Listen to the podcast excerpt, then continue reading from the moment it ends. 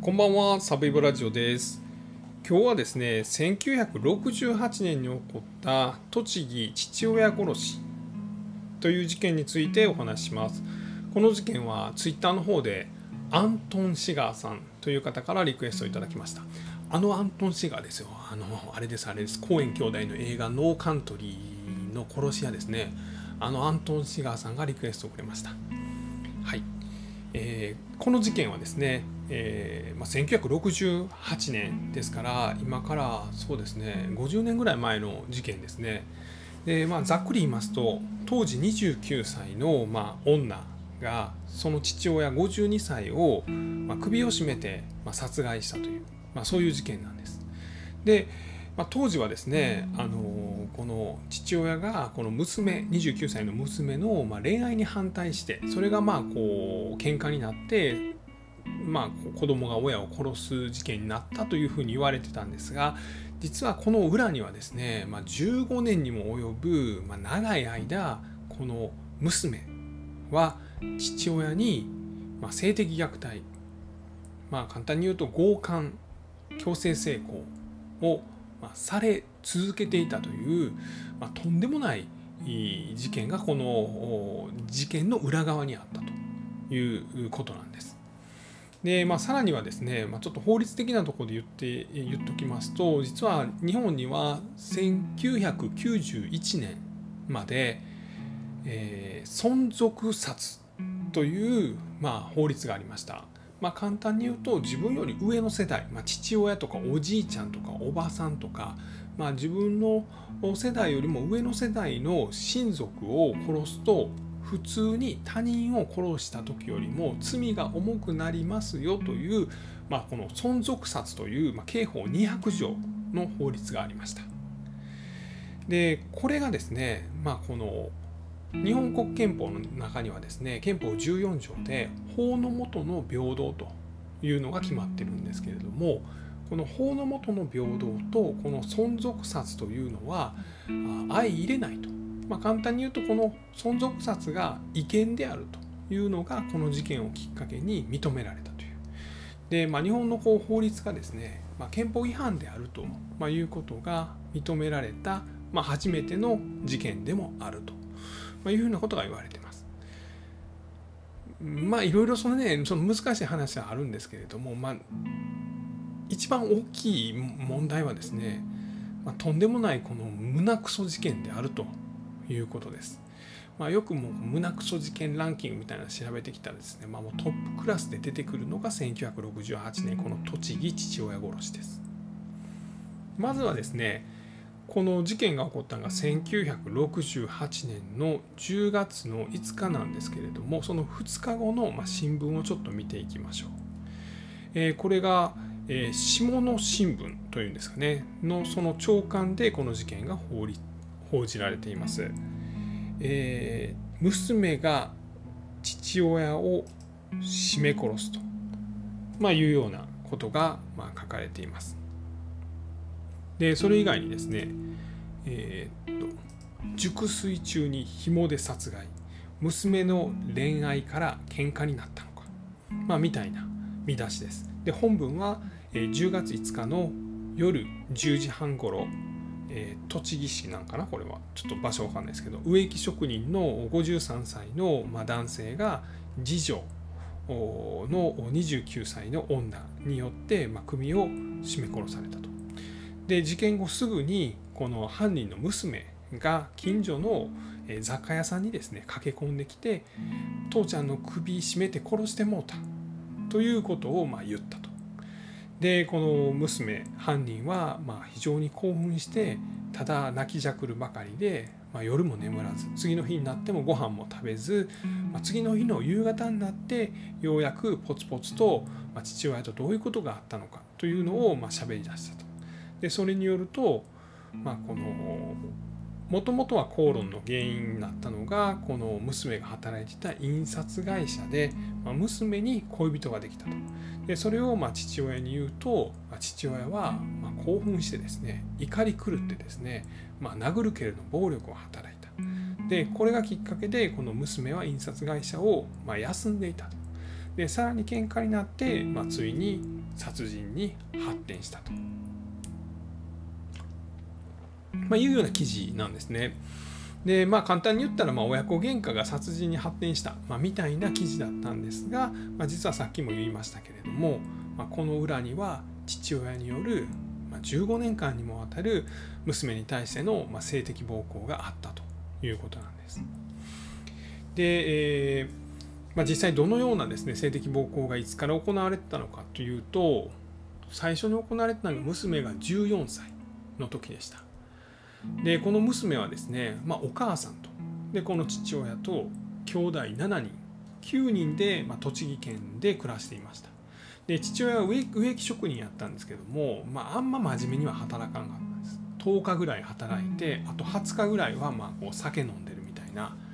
まあ、そんなやつやったと。で家は貧乏だったと、えー、2部屋ぐらいしかない、まあ、家に住んでたと。7人があ7人じゃ9人がで夜寝る時に、まあ、父親が酒を飲んでてですね。でこの娘を、まあ、無理やり犯したのが、まあ、最初。でその時にこの娘は声も出すことができず、まあ、家族も気づかず。ただ父親はそれ以来週に2回ぐらいこの娘を襲い続けたと。で、まあ、ようやく1年ぐらいが経ってですね、まあ、この娘もですね、まあ、お母さんにいや実はお父さんにこういうことをされてるということを告白します。でこのお母さんも、まあ、こう父親から、まあ、かなり、まあ、父親はまあ暴力を振るうようなタイプやったんで、まあ、言うことを聞く従順な、まあ、妻ではあったんですけどさすがに娘からそれを聞かされてですねあんた何考えてんのと。よくも実も娘にそんな恐ろしいことできますねと、まあ、いうことを父親に言ったときつく。すると父親ですねいきなり包丁を持ってきてですね自分の娘自由にして何が悪いんじゃこらとなったとで母親はまあかなり暴力を振るわれて、まあ、ボコボコに殴られてでまあそのお前は黙っとけと、まあ、いうことになって結局そのまま娘に対する、まあ、その強姦の行為はまあ変わらなかったということなんです。でさらにこの娘にとって状況がま悪化してしまうのは、まあ、その状況が耐えられなくなったお母さんがもう私は出ていくということで家族7人娘子供7人のうち2人を連れて北海道にある実家に帰りました。でこれによってですねこの父親からこの性的暴行を受けてた娘はですね、まあ、他の兄弟を人質に取られるような形で父親からの暴力を受け続けます。でまあ一時期ですねもう一回この母親の方の親戚が介入してきてですねまあ一回もう娘に手出すなみたいなことを言わしたりとか、まあ、そんなこともあったんですけれども結局父親はその度その度に包丁とかを持って暴れ回ってですね止めようとする親族にまで暴力を振るってもう手のつけようがなくなったと。でさらについにはですねこのもう犯し続けてる娘とその妹を連れて父親が出ていくんですでこれもどういうことかというと娘に対してはお前が俺の言うこと聞かへんかった。次お前の妹をお前と同じようにするぞと、まあ、いうことでこの3人で暮らし出すんですね。で娘は17歳になってついに父親の子供を妊娠してしまって出産をします。でさらにそこからですね、まあ、トータル15年間の間に、えー、と5回まあ、その人工中絶をして5人の子供を出産しています。でそのうち2人の子供は亡くなったんですが父親の子供をまあ3人育てる形であとはま妹と父親と暮らし続けました。でこのような生活が10年ぐらい続きまして娘は25歳になります。でまあこう子どもたちもですね、まあ、次第に赤ん坊ではなくなるんですね。小学校とか行くぐらいの年になってくるとずっと母親がその場におらなあかんというわけではなくなった。でまあ自分の父親ですね、まあ、自分をこう犯し続けてる父親もですね、まあ、少しそのそういう行為はやまないんですけれども、えー、要はこの娘が働きに出ることを許しました。で近所にあった印刷工場に25歳から働きに出ます。まあ、自分は植木職人の仕事ほとんどせえへんので、まあ、娘がまあこう働いてくれたらええわなってなもんですね。で、まあ、そこの印刷工場で、まあ、その娘にとって初めての、まあ、恋人ができます。でその恋人は、年下やったんですけれどもこの娘さんこれ幸さんという方なんですけど、まあ、幸さん結婚してくださいと、まあ、プロポーズをします。でついにま娘もですね、まあ、これを機に父親からついにま逃れることができるんじゃないかということで、えー、私はま何々さんにまその結婚してくれって言われたから、えー、申し訳ないけどお父さんとはもう一緒に暮らされへんと子供たちを連れて出ていきますと、まあ、いうことを父親にま言います。ほんならまたこの父親がですねそれはどこの馬の骨やと連れてこいとぶっ殺したるということで包丁を持って暴れ出します。で、まあ、娘はもちろんそれはまあ予期しててですね、まあ、その少なくとも自分だけはもう逃れようということでこの駆け落ちの段取りをつけてたんですけれども、まあ、それでも最終的に父親に連れ戻されてしまってこの恋人に対してもその父親との関係をまばらされてしまいます。でこれで印刷工場に行けなくなってで、まあ、酒を飲んで娘にこう言ったそうなんですね。俺は赤ん坊の時にこれ父親がその15年間起こし続けた娘に対して最後に言ったま言葉なんですけど俺は赤ん坊の時親に捨てられて一人で這いつくばって生きてきたと。でなんとか結婚して必死の思いでお前を育てたと。で15年間俺は俺の若さをお前に捧げたと。で15年後俺は53歳になって年老いた時にお前は若い男と逃げんのかとこのあばずれ女がと言ってまた襲いかかってきた。でまあこれでさすがにですね、まあ、娘さんも切れましてさすがにというか、まあ、どこのタイミングまで我慢してね偉いなと思うんですけど、まあ、もうもう一番最初のくだりで怒れよと思うんですけどなかなかそれは難しいんですが、まあ、ついにこれでですね、まあ、娘さんはまあ怒ってですね、まあ、襲いかかってきた、まあ、父親、まあ、もう53歳ぐらいになったんで少しまあ力で勝てるようになったんですかね。を逆に押さえつけてそこにあった帯紐で首を絞めました、まあ、すると父親がまあ殺してみろと。お前に殺されんやったら本望やと。ただ殺しきれよと。もし殺しきれへんかったらお前の3人の子供は俺が始末すると、まあ、まで言ったんですね。でまあこれによって、まあ、娘は父親を殺害してしまったという、まあ、こういう事件なんです。でまあ、このもちろんこの父親にとっての妻でこの、まあ、犯人である、まあ、この幸さんこの娘にとっての母親がいるんですね。でこの母親がこの娘が父親を殺したということで、まあこうまあ、もちろん裁判になるんですね。でその当時はこの存続殺という、まあ、通常の殺人よりも、まあ、父親殺しというのは罪が重かったと。最低でも無期懲役やったかな。で普通の殺人は当時は最低でも懲役3年。今は5年ですけど。なんでまあ通常の殺人よりもはるかに罪が重かったんですね。なのであの弁護士にですね、まあ、お願いしに行って私はお金ないですけれどもどうか娘の弁護をましてやってくださいと、まあ、お願いをしに行ったということなんです。でそのまあお願いをまあされたのがえー、大貫大八という、まあ、弁護士でした。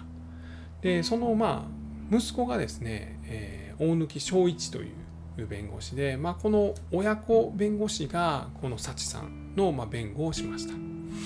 でまあ、もちろんですね、まあ、幸さんは15年間父親から、まあ、そういう性的暴行を受け続けていたとでさらにはまあ暴力ももう日常的に振るわれていたと、まあ、いうことを、まあ、こう訴えてでこの存続殺というのがですね、まあ、先ほども言いましたけれども、まあ、憲法14条で定められている法の下の平等に反する法律、まあ、この法律自体が違憲であると、まいうことをま主張しました。でもともと世の中の多くの人はですねこの事件幸さんにま同情的やったんですけれども、まあ、この一部のま裁判官とかですね、まあ、検察はですね、まあ、父親をもてあそんで父親を誘惑した娘が若い恋人ができたらそこで逃げようとしたと。で父親は怒るのは当然だと。でその怒った父親を殺害したと。とんでもない犯人であると、まあ、いうようなことを言ったということなんですね。すげえなと思うんですけれども。でさらにこの被告人この幸さんですね。は父親の青春を考えたことがあるのか。父親をあなたはもてあそんだことになるということを考えたことはありますかと、まあ、検察官が裁判の中でそういうことをこの被害被害者じゃないですね。加害者か。加害者の幸さんに言うたということなんですね。まあそういう考え方もされる時代やったんですかね。なかなかちょっと理解しづらいんですけれども。でまあ最終的にはですね、えー、1973年になって、まあ、最高裁まで、まあ、この裁判は争われて、えー、最後の最後ですねこの弁護士の大貫正一さんがですね、えー、と最高裁でまあこういう弁論を行ったそうです。えー、っとあこれこれ、えー、父親は14歳になったばかりの純真な娘をしかも実の子供である娘を暴力で犯したばかりか以来15年も夫婦同様の生活を無理強いして、えー、娘の人生を蹂躙し続けてきた、まあ、野獣に等しい、まあ、行為に及んだと。で、まあ、父親とその娘なんですが、まあ、この父親はその娘に恋人ができたと、まあ、いうことを知ってからは娘に対しての愛情はその間違った愛情すらもまあなくなって、まあ、ただただ自分のまあ妾のようなまあ扱いのみをし続けたと。でまあこの嫉妬に狂った、まあ、この父親を、まあ、この道徳的倫理からですね、まあ、こう守るべき存在であるのかと。でまあ存続殺人という、まあ、その法律は本当にまあ尊敬されるべき、まあ、こう父親というのをまあ説いてるけれどもこの父親はそれに値するのかと。まあ、この日本のま道徳のま根本となるその存続というものがま仮にあるとしたらこの父親はそれに当たるのか、ま、みたいなことを、ま、最終の弁論みたいなんで、まあ、この大貫弁護士が、ま、主張しはったと、いうことなんですね。でまあそれによって、まあ、この最終的にこの幸さんは、えー、懲役3年か2年ぐらいなんですけど、まあ、執行猶予もつくと、まあ、刑務所に行かなくていいという、まあ、そういう判決がま出たというふうに言われています。でその後ですねあのこの幸さんはま別の男性とま結婚して、まあ、幸せな家庭を持つことがまできたということなんですね。でサチさんはもともとそんだけその15年間ですね父親にまあ無理やりですね、まあ、こう愛人のようなこう生活を強いられてたんですけれども、まあ、それでもご近所の方とか、まあ、その印刷会社の評判で言うとですねとっても頭が良くて記憶力もいいしとにかくその暗いところがないと、まあ、ある意味自分の状況をも達観してですね、まあ、とにかく生きるということを決心した、まあ、理知的な人だったとま、いうようなことを評判がまあその言われています。まあ、なのでそういう幸さんのことを好きになってですね一緒になりたいという人は、まあ、そういう境遇にあった幸さんですけれども、まあ、いたっていうことなんですね。まあ、とにかくなかなかこうすごい事件だなというふうに思ったんですが、まあ、同時にですね、まあ、とても悲しいことなんですけれども、まあ、この父親によるこの娘のま強姦強制性交準強制性交という事件はですね今なおもうずっと続いてましてえっとね家庭内でこう性的虐待を受ける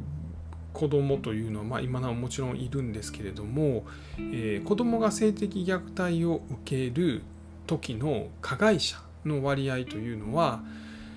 4割が父親。で、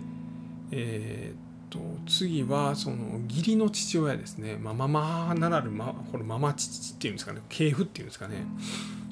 がまあ22%でさらにまあこの母親の恋人の男性というのが12%なのでもう家庭内にいるおっさんがえっと74%なんですよね。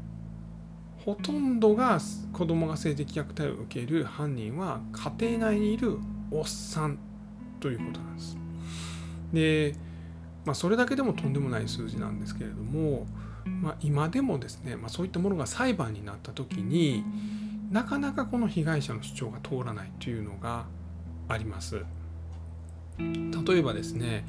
これが2020年にまあ裁判になって、え実際の事件はですね2017年頃に起こった事件なんですけども、まあ、当時17歳高校2年生のまあ娘さんに対してですね小学校5年の時からまあその性的虐待を行っていた父親の裁判がありました。でこの父親はですね小学校5年生から母親、まあ、妻の目を盗んでですねこの娘に対して、まあ、この性的虐待を行ってたんですね。でしかもその理由をですね娘を励ますために、まあ、添い寝をしたと。で娘を励ますために、まあ、性行為に及んだと、まあ、いうことを、まあ、裁判の中でも訴え続けました。まあ、最終的に懲役6年の実刑判決にはなったんですけれども、まあ、それにしてもなかなかすごいなというのはあります。でさらにそれ以外もですねえー、こう娘に対して準準強制性交の罪に問われた、まあ、父親ですね。これも長年にわたってこう娘を、まあ、こう強姦し続けた父親なんですけれども、まあ、これもですね、まあ、実はこの準強制性交っていうのが裁判の中でこう無罪になってしまったりとか、まあ、そういうことがあるんです。でこのなぜそれの場合はそのそういう判断になってしまったのかというとこの準強制性交っていうのがその抵抗できない状態になって、えー、性行為に及ばれるということなんでほんまに抵抗できへんかったんかっていうのが争われて、まあ、抵抗しようと思ったらできたんじゃないみたいないうことで、まあ、無罪になってしまうという。まあ、そういう裁判結果もま出てしまっているということなんですね。でまあ、じゃあどうやったらこの、まあ、父親とか家庭内にいる、まあ、おっさんからですねその娘さんとか、まあ、その子供が守られるのかっていうところで考えると、まあ、いや今はあのそういう家庭内でですね、まあ、性的虐待を受ける子どもたちが初めてその自分がこんなことやられているということを打ち明けることができる相手は実は学校の先生が33%で一番多いんですね。実は母親よりも、まあ、多いんです。まあ、もちろん母親もそれに次ぐ、えー、ことなんですけどもつまりそのそれを言っていい相手というのがいないんですね。この、えー、栃木親殺し父殺しにしてもそうですしその父親に長年性的暴行を小学校5年から受けた時の女の人もそうなんですけれども結局自分がされたことを家族に言うと家族がバラバラになってしまうんじゃないかという怖さを感じてしまうそうなんです。でそれがまあ言えなかった期間が長ければ長いほど、まあ、それをある意味受け入れてしまっている可能性もあるんじゃないかなみたいなノリになるみたいでなのでやっぱりこう家族内で起こったことは特に家族に言いにくいという心理があるみたいなんですよね。なのでここをどう解決するかというところなのかなと思うんです。まあ、簡単に言うと、まあ、テレビとか、まあ、その SNS とかでですね、まあ、こういう被害に遭ってる人はですねガンガン言いに来いと、まあ、いうような例えばハッシュタグでかかる電話番号みたいなのを周知してですね、まあ、そこに第一報が入って、まあ、入ったら速やかに、まあ、父親を、まあ、その家から排除するみたいな。なんかそういう法律みたいなもんができなかったらなかなかこれは解決しにくいんじゃないかなと個人的にはちょっと感じました。まあ、みたいなところですね。今日は結構長なってますかね。うんえー、これが1968年に起こった栃木父親殺しです。で、えっと、今回ですねあのリクエストいただいた方が、まあ、アントン・シガーさんということでですねこれ名前変更したらあかんのかな逆に。えー、っとここで突然なんですが僕のおすすめ映画をちょっと紹介させていただきたいなと思って。えー、さっきもちょっと言いましたこのアントン・シガーさんっていうのはコーエン監督という、まあ、映画監督この2人組兄弟の映画監督が、まあ、作った映画なんですよね、えー、原作が、えー、ノーカントリーいや原作者は原題が No Country for Old Men というやつでえっとこの映画僕大好きなんです。でまあめちゃくちゃ有名でアカデミー賞かなんかも取ったかな確か。なんで、あの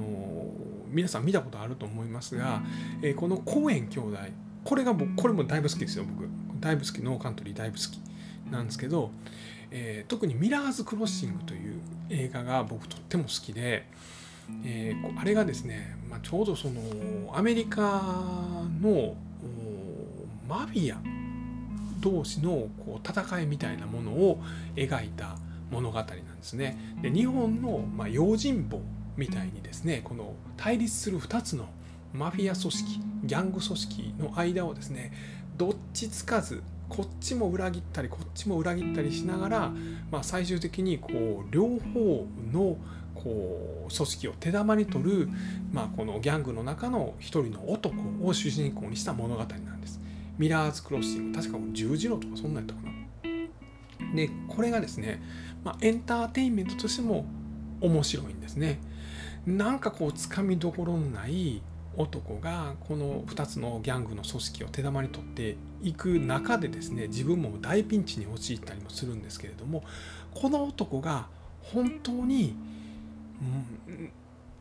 何を目的としてその2つのギャング団を手玉に取ってるのかっていうのが最後に分かるんですね。で実はこれがですね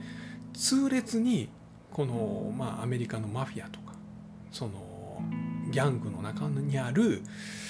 このメンタリズムみたいなもんですね。この男の友情とかですね。この男同士の戦いとかなんかそういったものを皮肉ってるんじゃないかなと僕は思ってましてこれ大好きな映画なんで、まあ、常に有名ですけど見たことないっていう方は是非ご覧になってください。でもちろんノーカントリー見たことない人はぜひ見てくださいね。もう公園兄弟の中ではこのノーカントリーなんかもうしびれまくりますよね。特にこのアントン・シガーですよね。えー、痛みを感じない殺し屋。見た目はおかっぱのおっさんみたいな感じなんですけども、えー、っと、でかい酸素ボンベみたいなのを持ってましてですね、これが実は牛を屠殺する空気銃なんですよね。ブシュッってなんかこう空気が高圧の空気が出るんですけどこれを使って人を殺すと。でさらに自分はですね痛みを感じない。で独特のこうキリスト教に根ざしたようなですねこの価値観を持ってるんですけれどもでそれでま人を殺し続けるんですけれども、まあ、最終的にこう主人公とその恋人によってですね、まあ、その価値観はこうぐわっと揺らぐみたいな。ちょっとなかなかこう魅力が表現しづらいんですけれどもあのめっちゃ面白かったですよね。ね。はい。すいません。ちょっとなんか最後変な話になってしまいましたが、えー、今日はですね1968年に起こった栃木父親殺しについてお話をさせていただきました、えー、最後まで聞いていただきました本当にありがとうございました。